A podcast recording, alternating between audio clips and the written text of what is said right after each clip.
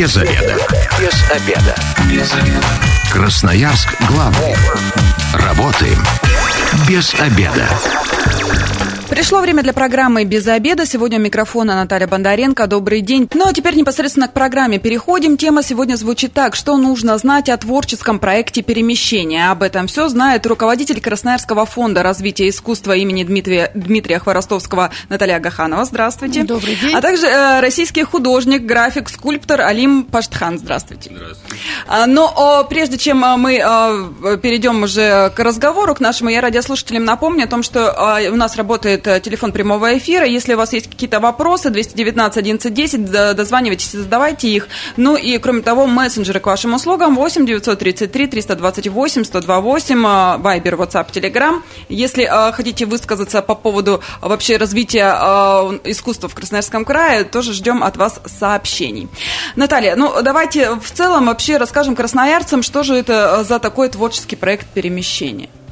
Я немножко издали начну, mm-hmm. с вашего позволения. А почему фонд Хворостовского этим mm-hmm. занимается? Вообще, что такое фонд Хворостовского и какое отношение имеет Хворостовский, собственно говоря, к художникам?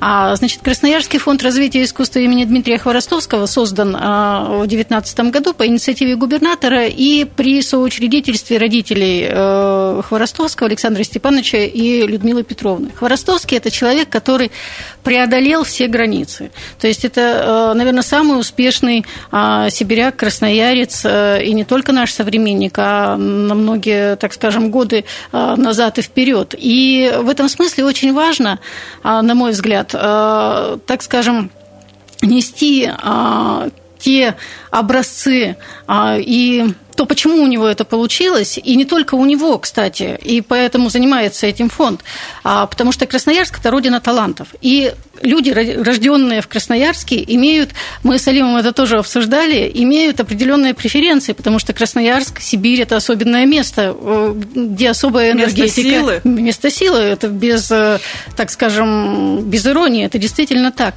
И задача фонда, э, одна из важных задач фонда – культурно-просветительская деятельность деятельности. И мы, как бы одним из аспектов этой деятельности, это а, представление нам самим а, то, что мы можем. И установление контактов, связи с э, успешными выпускниками э, разных лет Красноярска, людьми, которые сделали а, карьеру не только в России, но и в мире, это очень важная миссия, потому что мы можем все. И не только э, конкретные а, персонажи, мы вообще можем все, и все ограничения в нашей голове. И поэтому мы связываемся с выпускниками, в том числе и выпускниками э, Института искусств нынешнего, а, для того, чтобы, э, так скажем, возвращать их в Красноярск, и чтобы они а, несли свои, свой уникальный опыт, опыт преодоления границ, опыт преодоления себя, опыт творчества вот сюда, нам. Нашим Поэтому студентам, нашим, не только студентам. И не только студентам, нам. Я в шире смотрю, угу. потому что а, студенты – это важная, конечно, очень а, аудитория, но а, важны очень преподаватели, потому что они учат студентов. А, важны, важны очень мы с вами, потому что это угол зрения, это расширение сознания определенное, ну и так далее. А вот вы знаете, я сейчас задумалась, что действительно а, мы, а, красноярцы, я имею в виду, многие даже и не подозреваем о том, что а, с нами когда-то жили и там уехали конечно, от нас такие замечательные конечно люди, которые действительно в мире э, себя показали, и многие о них уже знают. Конечно. И вот в этом миссия фонда. И поэтому мы пригласили, мы давно хотели это сделать, и мы очень рады, что получилось э, в конце концов это сделать. Это было в планах Алима Паштхана, потому что это человек ну, очень известный, уникальный, самобытный и ну, я не знаю, большое счастье, что он здесь. И это с одной стороны. С другой стороны, у нас э, амбиции продолжить это сотрудничество, и чтобы это были не разовые проекты, а, так скажем, системные, пролонгированные. От этого больше гораздо эффект. Мы должны сеять, э, выращивать и пожинать. Ну, вот так, пожалуй. Ну, вот как раз э, к Алиму и перейдем, да, вы являетесь выпускником Красноярского государственного художественного института, да, и вообще, как давно в Красноярске-то были до вот этого случая, до вот этого момента приезда? Да, добрый день. На самом деле я э, довольно-таки часто стараюсь приезжать в Красноярск, не забывать. Э, здесь работает мой отец э, Герман Паштов, И э, так как я постоянно навещаю его и так далее, я когда, каждый раз, когда приезжаю, старался делать тоже и со студентами, и в Академии, э, Российской Академии художеств показывать, э, то есть передавать знания, то есть мастер-классы, выставки какие-то небольшие. Вот, и как раз э, год назад я приезжал э, для того, чтобы помочь папе сделать юбилейную большую выставку. И э, как только узнали, что я приезжаю, тоже э, галерея небольшая здесь тоже, э, Айн Арт э, захотел сразу выставку персональную сделать, э, то есть была небольшая выставка. И также мастер-классы я делал, там однодневный мастер-класс давал. Вот, и, э, ну, я закончил в 94 году, э, сделал диплом. После этого меня пригласили сразу на год преподавать по литографии в этом же институте, и после уже э, меня пригласила немецкая служба академических обменов ДААД в Германию, то есть э, как стажировка, где я потом начал э, аспирантуры э, учиться в аспирантурах, и три аспирантуры я там закончил, это по графике, скульптуре и медиа-арт. Вот, и то есть для меня, почему я вот э, разных совершенно направлениях э, закончил тоже аспирантуры, потому что мое восприятие и понимание искусства, как я работаю, это свобода определенная, которая очень важна для художника. И э, то есть мои идеи, которые я хотел реализовать, они были в той или иной степени связаны э, с этими техниками. То есть у меня, э, допустим, я начал с каких-то определенных рельефов и бронзовых небольших скульптур, также потом перешел на камень, вот, это мне помогло вот э, в скульптуре аспирантуру, когда я закончил, и потом после была идея сделать видеоинсталляцию, для чего мне пришлось, то есть уже по медиа-арт закончить аспирантуру, чтобы это я уже владел в совершенстве. Также параллельно я как бы э, благодаря одной видеоинсталляции стал заниматься фарфором, и это тоже как бы одно из направлений, вот, в котором тоже активно работаю, а вот уже и в Красноярске я учился на графике, и диплом мой сделан, э, то есть графика – это станковая графика, вот, и первая аспирантура в Германии тоже была по графике. Вот и сейчас э, вот с этим проектом, который я приехал, и вот благодаря фонду Хворостовского, нашему институту и Министерству культуры, то есть вот сейчас я передаю вот знания вот в направлении, то есть в области литографии, в области станковой графики. Вообще, а раз вы и э, здесь уже неоднократно со студентами нашими встречались, и э, в Европе, да, а, очень много изучаете всего, отличаются ли наши красноярцы, наши люди, которые э, творческие, от тех, что там? Да, очень сильно отличаются, потому что Сейчас э, в области образования там очень сильные идут изменения. Если еще 20 лет назад можно было в художественных институтах э, Германии, допустим, увидеть людей, студентов, которые рисуют, которые рисуют с натуры, которые вообще рисуют, скажем так, э, то последние годы тенденция больше идет как э, современного искусства, связанного с концептуальными направлениями, и отход от вот этих классических консервативных форм, э, скажем так, работы художественной, и люди просто перестают рисовать. Также есть уже вот в том же институте, в котором я заканчивал аспирантуры, там уже даже профессора не умеют рисовать. Поэтому э, получается, что даже уже профессора не могут передать определенные знания, что касается композиции, рисунка и так далее. Но это у них связано тоже э, с политикой тоже образования, с политикой вот, э, художественных институтов. То есть у них на первое место сейчас вот они выводят концептуальные направления, что как бы это не нужно, то, что вот раньше люди... Я считаю, это неправильно, потому что вот сейчас, допустим, была недавно выставка тоже в одной из галерей Лейпцига, кстати, в которой я тоже э, должен через несколько месяцев э, выставку сделать. Там выставлялся молодой человек, который закончил тоже Лейпцигскую академию, и он довольно-таки фигуративно, то есть он вот еще как старый мастера, скажем так, работает, и он полностью востребован. Также и Неуралх, очень известный художник, э, один из самых таких сейчас известных живописцев Германии, который также работает фигуративно И то есть мы видим, э, независимо от того, что вот как бы политика, которая образование, как вот художественные институты сейчас э, развиваются, все равно э, у людей есть потребность того, чтобы видеть какие-то фигуративные, какие-то классические направления, которые бы тоже сейчас бы работали. То есть это никуда не исчезает? Это, это никуда не исчезает, остается. оно никуда не денется.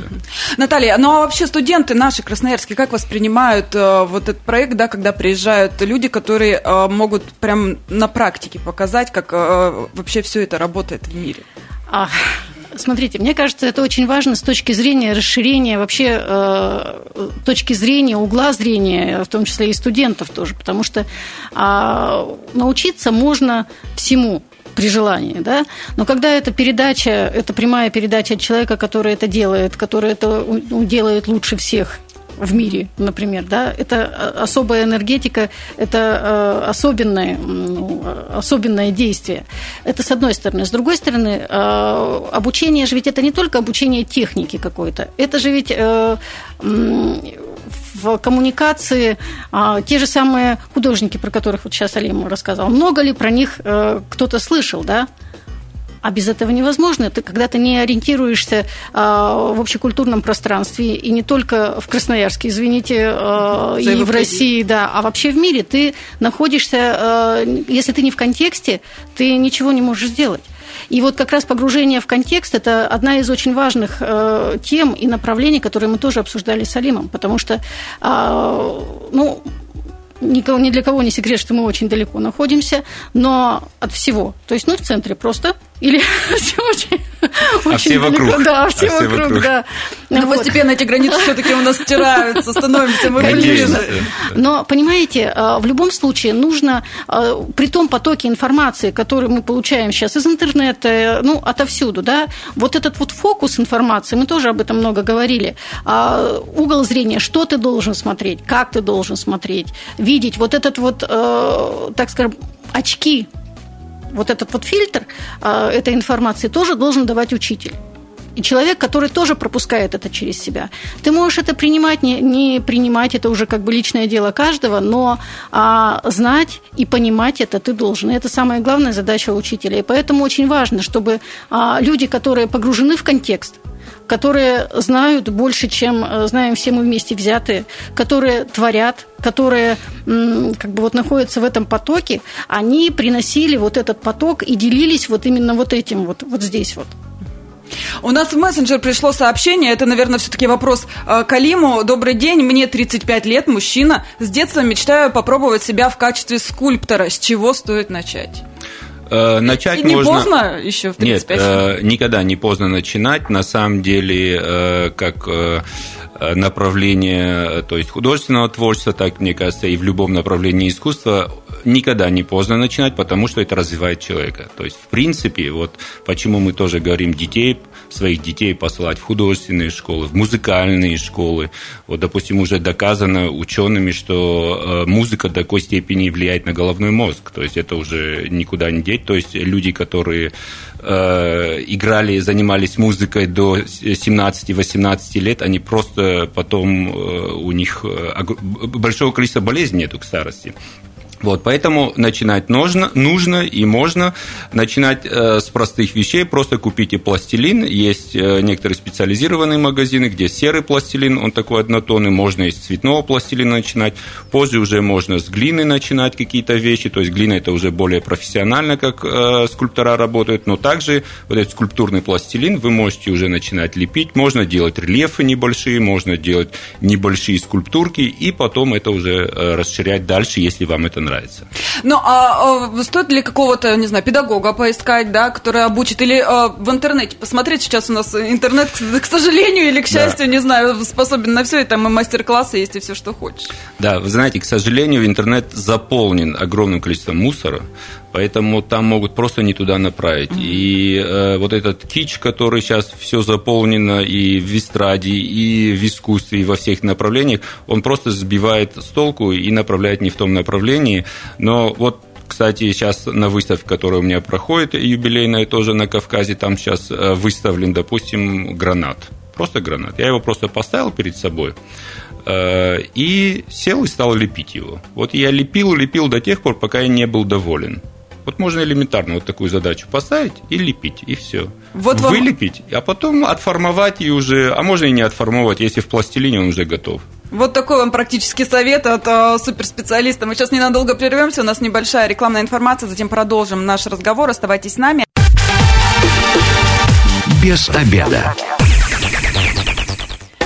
Возвращаемся в студию программы «Без обеда». Напоминаю, что сегодня у микрофона Наталья Бондаренко. Вместе со мной руководитель Красноярского фонда развития искусства имени Дмитрия, Дмитрия Хворостовского Наталья Агаханова и российский художник, график, скульптор Алим Паштхан. Еще раз здравствуйте. И мы сегодня обсуждаем, что нужно знать о творческом проекте «Перемещение». В первой части программы мы уже поговорили о том, что это такой а, а, общеобразовательный, да, развивающий проект, который не только там азы э, нашего современного искусства, будь то там а, пение, да, или там художники, или что-то еще, но еще и, так сказать, э, ду- душу при- привносят наши специалисты, которые когда-то а, уехали из Красноярска, да, но тем не менее не забывают родной город, не забывают а, то, где они начинали, да, и возвращаются сюда. У нас Программа, вот, точнее, Алим, у вас насыщенная, да, в Красноярске, вот на ближайшее время. Да. Расскажите, что ждет? Уже 8 числа а, начинается, но это для студентов, да, будет мероприятие? 8 именно. Ну, 8 декабря. числа это, в принципе, открытое мероприятие. Это не только для студентов, а для всех жителей города. Это будет э, небольшая выставка э, в галерее «Модерн», которая находится на Мира 98. Это в 17.30 открытие будет. В принципе, э, главное, что я там хотел показать, это мой новый авторский фильм короткометражный. Около 12 минут идет, и он экспериментальный, с элементами анимации. И, в принципе, я его буду там на экране показывать. Ну и там еще небольшие пространства есть, где будет э, ну, небольшое количество графики висеть. А так в основном вот будет обсуждение этого фильма, и я буду э, напрямую как бы рассказывать о чем и с чем связано. В принципе, фильм называется Арура, как моя самая большая фарфоровая скульптура, вот с ней связана.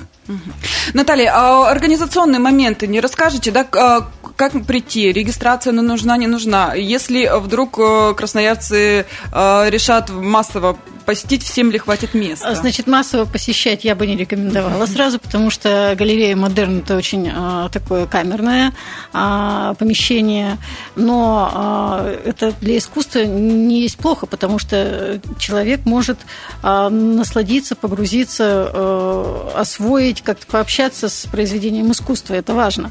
И не всегда мы это успеваем. Мы как раз в перерыве о том, об этом и говорили, что времени, нам часто очень не хватает а, времени на важные вещи. И это время нужно искать и выделять. Вот. Э, Организационно э, 8 декабря в 17.30 открытие а, с участием автора. А потом выставка будет работать э, каждый день с двух до э, восьми, по-моему, или до семи. Да, я уточню, прошу прощения. Вот каждый день до 31 декабря. И поэтому э, в течение этого времени это самый центр города, это э, гулятельное пространство. И я бы рекомендовала э, ну, своим м, гаража, одногорожанам, так правильно сказать, вот обязательно а, сходить, потому что побыть наедине с собой, да, наедине с произведением искусства, подумать. а, ну и вообще, это искусство же ведь это окно, вот посмотреть в это окно. Ну и тут еще а, нужно отметить, что вход абсолютно а, бесплатный, Свободный, да, свободный. свободный вход. А, Ничего не нужно. А, Расскажите тогда, Алим, немножечко для тех, кто, ну, еще, может, не знаком, да, а, с, с искусством, но хотел бы посмотреть, как правильно вообще относиться, как правильно по- посетить. На что смотреть? выставку. На что смотреть и как смотреть, это же тоже Да, очень важно. ну, по поводу выставки еще раз, как бы это параллельное мероприятие, вообще главное это мастер-классы, образовательный процесс, э, с чем меня вот и пригласили. Э, Вот выставка там совершенно камерная, и как бы то, что вот сейчас там и фильм, и несколько еще других роликов будут видео показываться, это связано со мной, с, моим творчеством и мои фильмы. Вот, и, э, ну, немножко коротко я расскажу вот о литографии тоже, которая там тоже будет представлена, и э, которые, вот сейчас вот мастер-классы, которые я веду, Э, Литография – это техника станковой графики, одна из техник станковой графики. Э, Есть афорт, есть ксилография, есть литография. Э, Это такие основные классические направления. И литография делается на камне. То есть это камень, который э, шлифуется, это определенный камень, песчаник, который э, обрабатывается, идеально шлифуется, и потом на нем работаются специальными жировыми материалами. Это литографская тушь, карандаш и э, затем это все обрабатывается химически, то есть э, кислотами, и потом делается печать. То есть э, после уже вся, вся, все, что сделано, это смывается, потом накатывается валиком снова краска, и прикладывая, сверху накладывается бумага, и потом пропускается через станок литографский специальный, вот таким образом происходит э, печать, и э, все эти станковые графики, они все потом, то есть э, ксилография это на дереве, а форт на металле, это все потом спечатывается на бумагу. И вот потом эти оттиски являются оригинальными, то есть если там до 20-30 там тираж бывает, то есть с, одно, с одного камня, то есть еще раз так для понимания, все это делается для того, что я могу, конечно, на бумаге нарисовать рисунок, но если я этот рисунок хочу хотя бы в 10 экземплярах и оригинальной графики, связанные с, с э, специфической такой э, техникой вот этой литографии или ксилографии, тогда это я переношу вот таким материалом станковой графики э, на камень, на ксило, э, то есть на э, дерево или на афорт. Вот. И, ну, поэтому там есть, в каждом направлении есть своя специфика, очень вот сейчас, э, не да, кстати, ксилография тоже выставлена у меня на выставке, будут большие такие Э, ряд, ну, то есть три листа э, с насекомыми, и потом литографии, это уже там фигуративные будут. Вот. Ну, это в общем так. А так, э, в принципе, вот фильм, который он экспериментальный, он не документальный и не как бы э, раскрывающие определенную как бы так э, тему с текстом. Он полностью идет без текста. Там музыку я взял, это Авет Тертарян, очень известный композитор армянский, его восьмую симфонию, она как бы идет фоном. И на этом фоне уже э, анимированные мои рисунки и видеоряд, которые связаны с работой. Но мероприятия также пройдут еще и 9 декабря. Творческая встреча как раз э, с вашим папой и вами, да? Да, да. Здесь Это тоже может все, кто да. уже пожелает перейти и поговорить и задать свои вопросы, да. как раз если они возникли. Это Красноярский рабочий, 197, остановка Предмостная площадь, а, а, с 14.30 до 7 э, часов вечера да. будет проходить. Кроме этого, а, опять же, творческая встреча как раз уже с вами 13 декабря. Кого вы приглашаете на нее?